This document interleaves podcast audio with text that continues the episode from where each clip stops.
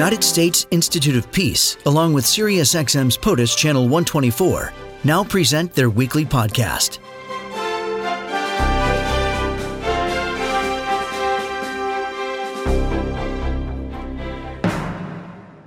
Did you know that tomorrow is International Day of Peace? Do you know what that means? Well, let's find out. Anne Louise Colgan is joining us. Anne is Director of Public Education at the U.S. Institute of Peace. The Twitter handle is at USIP. Anne, thank you for being on POTUS today. Thank you for having me, Tim. All right, so what is the International Day of Peace? Well, it's not just any other day. The International Day of Peace is celebrated around the world each year on September 21st. It was created in 1981 by the United Nations as a day to focus attention on the idea of peace and on ways to achieve it, with an emphasis really on education and on public awareness.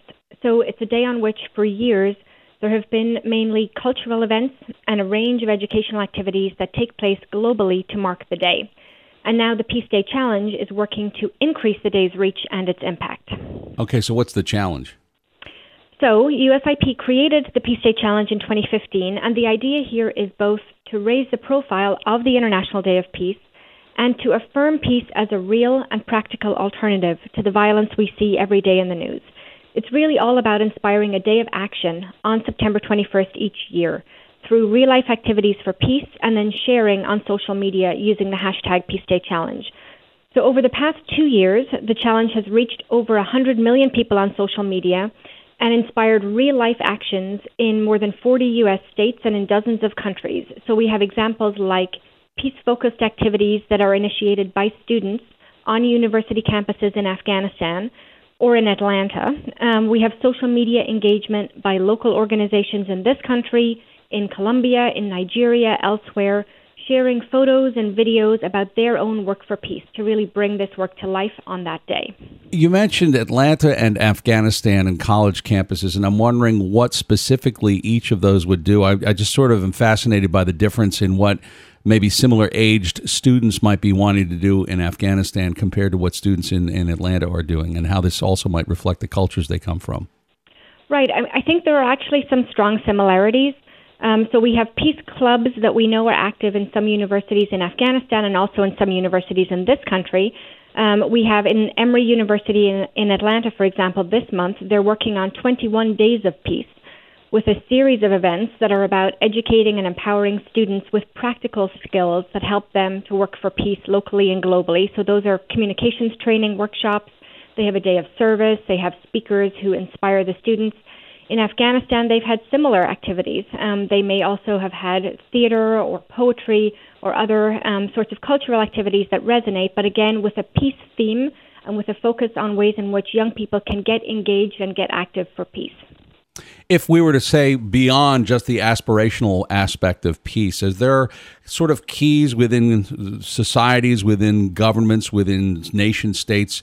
And this is something that has come up often and did indeed in President Trump's speech yesterday, not to get specifically into it, but rather the conditions that engender peace, that the ways that nation states can actually work cooperatively and not contentiously. Are there certain things that are a part of that? For example, economic stability, um, um, uh, a population, if you will. I'm not sure how much you want to get into the meat of that, but give us a sense of the the aims. What what what leads us in some ways to this kind of global security and peace?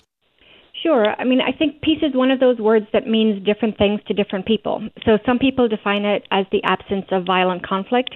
Some people define it in a more positive way, as you just suggested, having security, human rights, justice. Um, for some people, it even seems a little bit squishy, something remote or idealistic. But we believe that peace is something essential. And in the places where we work, and in a lot of places in this country and around the world, it's a matter of life or death. It's the difference that enables kids to go to school and families to live safely and communities to thrive. And so we believe that peace is essential to U.S. and global security. It's essential at the local level for families. Um, and we believe that it's possible and that there are practical ways in which we can gain skills um, and we can work and get active to build peace in these settings. And is there a typical way that this is marked in the United States government, in the Capitol in Washington D.C. or around the country? Is there has it risen to that level where there's at least a, an acknowledgement that it is United uh, International Day of Peace? Sure. In Congress, there are um, often floor statements that are introduced. Um, this generally does happen at the local level in communities across the country, which I think is part of its power. So this year, we're again seeing schools and communities across the U.S. and beyond who are getting ready to take action to turn tomorrow into a day of action for peace. So you have cities like Chicago, um, which has been active on Peace Day for many years, where there are local organizations and schools that are working on local events and then culminating in a big rally for peace at Daley Plaza later in the week. Um, you have big networks like the World Affairs Councils of America, which is a large nonpartisan national network that's dedicated to educating Americans about key global issues, and they have local councils in 40 states. And they are again an active participant in this year's Peace Day Challenge. So in Missoula, Montana, they are screening a peace themed documentary for the local community. And then all the way over to Harrisburg, Pennsylvania, where they did a peace symposium last weekend. So they're providing opportunities for people to learn about and to discuss issues of peace and conflict that matter to them. And final question, this is kind of a personal one because you've obviously got a long resume of working on things. Uh, you worked at the Genocide Prevention Task Force.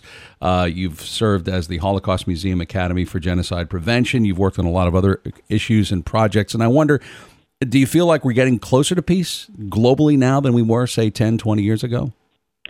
I think in some places we are, but you know, most often here we talk about the word peace building because we recognize that it is a constant work in progress.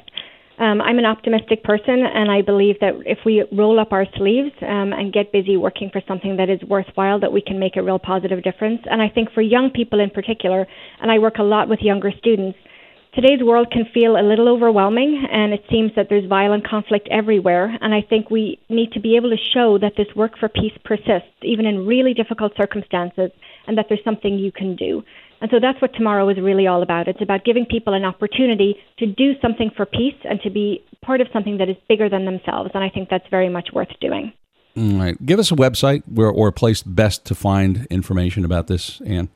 Sure. So the whole idea of the Peace Day Challenge is that it's flexible. You can find a range of ideas and resources at peacedaychallenge.org the idea really is to do something for peace, and then if you use the hashtag Peace Day Challenge, you'll be counted as part of this big umbrella effort around the country and around the world. Well, as you say, for some people it sounds really squishy and aspirational, but there's no reason why we can't be squishy and aspirational at least once a year. Why not? Uh, Anne Louise Colgan, thank you for joining us on POTUS today. Sure. Thank you so much. Anne Louise Colgan is uh, Director of Public Education at the United States Institute of Peace, joining us to talk about International Day of Peace tomorrow. The Twitter handle is at USIP. This podcast has been brought to you by the United States Institute of Peace and SiriusXM's POTUS, Channel 124.